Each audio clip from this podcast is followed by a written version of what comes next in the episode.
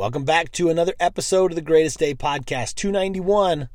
Choose your words wisely, for they have the power to create and to shape and to give life and to give belief and power in shaping other people's lives.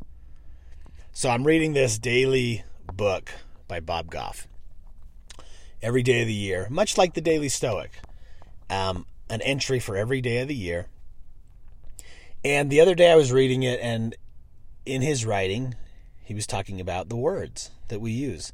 And he said, God's words have the power to create life, and our words have the power to shape lives. And that got me thinking a little bit deeper because I love this idea. That's a powerful statement. Um, it's been a few years since I really began to tap into the power of my own words, not just on the lives of the people that I interact with, but really and mainly on my own. And so I think about Billy Alsbrooks, something he says. Um, he says you have the you have the ability to bless, curse, heal, or destroy every time you order something out of your mouth. That like that statement too. That's just powerful.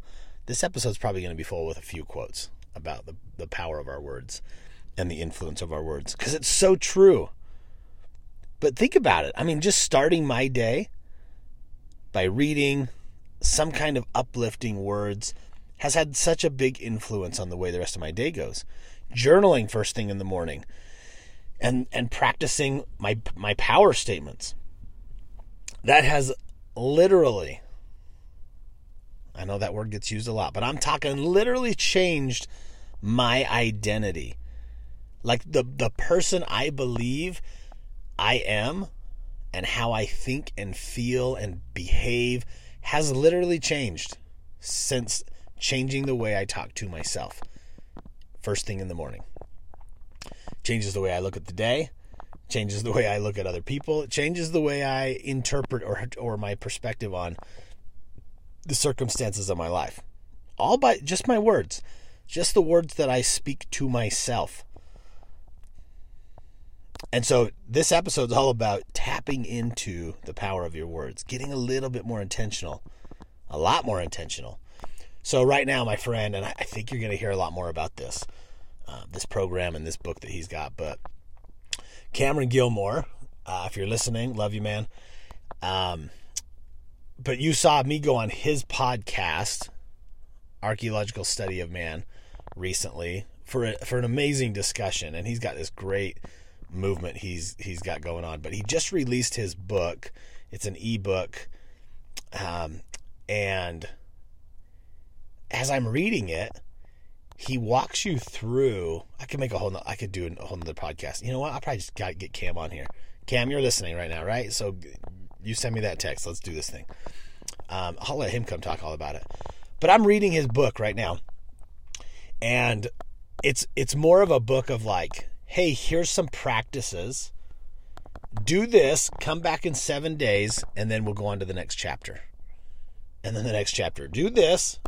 Seven days. Come back. We'll go to the next chapter. We'll go to the next practice.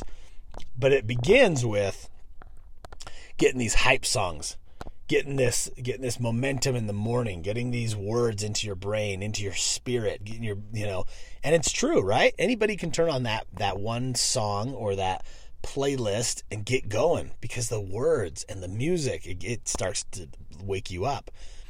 But then his first the first week of exercises that you're supposed to do is write these six i am statements and scream them out loud like we are we are going to rock our core into believing these words. And so I did. I wrote my six, and I've been speaking them every morning. It's day three right now. Speaking them into my into my soul, into who I be, who I'm becoming, and believing it. And I love this stuff. Um, the power statements, they're amazing, and that's that's that big part in the focus journal. So here's another thought, and a quote actually out of the Focus Journal by Robert Collier. Any thought that is passed on to the subconscious often enough and convincingly enough is finally accepted. And this is the thing I've seen over the years. I see it in my kids whenever whenever I use certain tones or words, key words with them. I can see it. I can really see it shaping their inner belief system. That's for good and for bad, by the way, because I need to be better at this. Sometimes I get a little a little reactive and I can see it working against them and not necessarily for them in that moment. So just got to get way more aware of that. Because um, it is, it's shaping that inner belief system in the people we speak to the most. Um, again, you hear that long enough and convincing enough, and then you start to say it to yourself, and now other people are saying, I mean, you guys, we're all living this right now. We're all living parts of our childhood reality based on words and beliefs that we took from there. Just words. They were just words. Continue to get spoken to us. We eventually believe them to be our identity. So let's just use that for good now. Let's just use that right now. Because remember, one of my favorite quotes ever is we do not beat people up into performance. We must elevate them through recognition. So choose your words wisely today, you guys. The ones to yourself, speak power, belief, hope into yourself.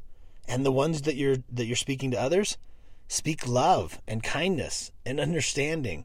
And speak those same ones to you. Speak those same ones to you. They matter.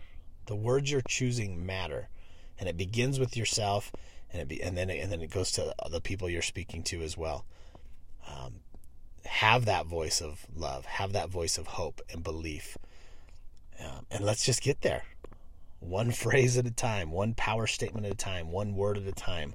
Use your words for good. Shape the lives of somebody in a positive way. And let that person, the first person that you do that with, be you. Hope this was helpful today, guys. Just some uh, some thoughts on on our words, how we can use them more wisely, more uh, intentionally, and shape that version of who it is we want to become by the words we speak to ourselves. All right, let's get out of here. Have a wonderful day. I'll see you on the next episode. See you guys.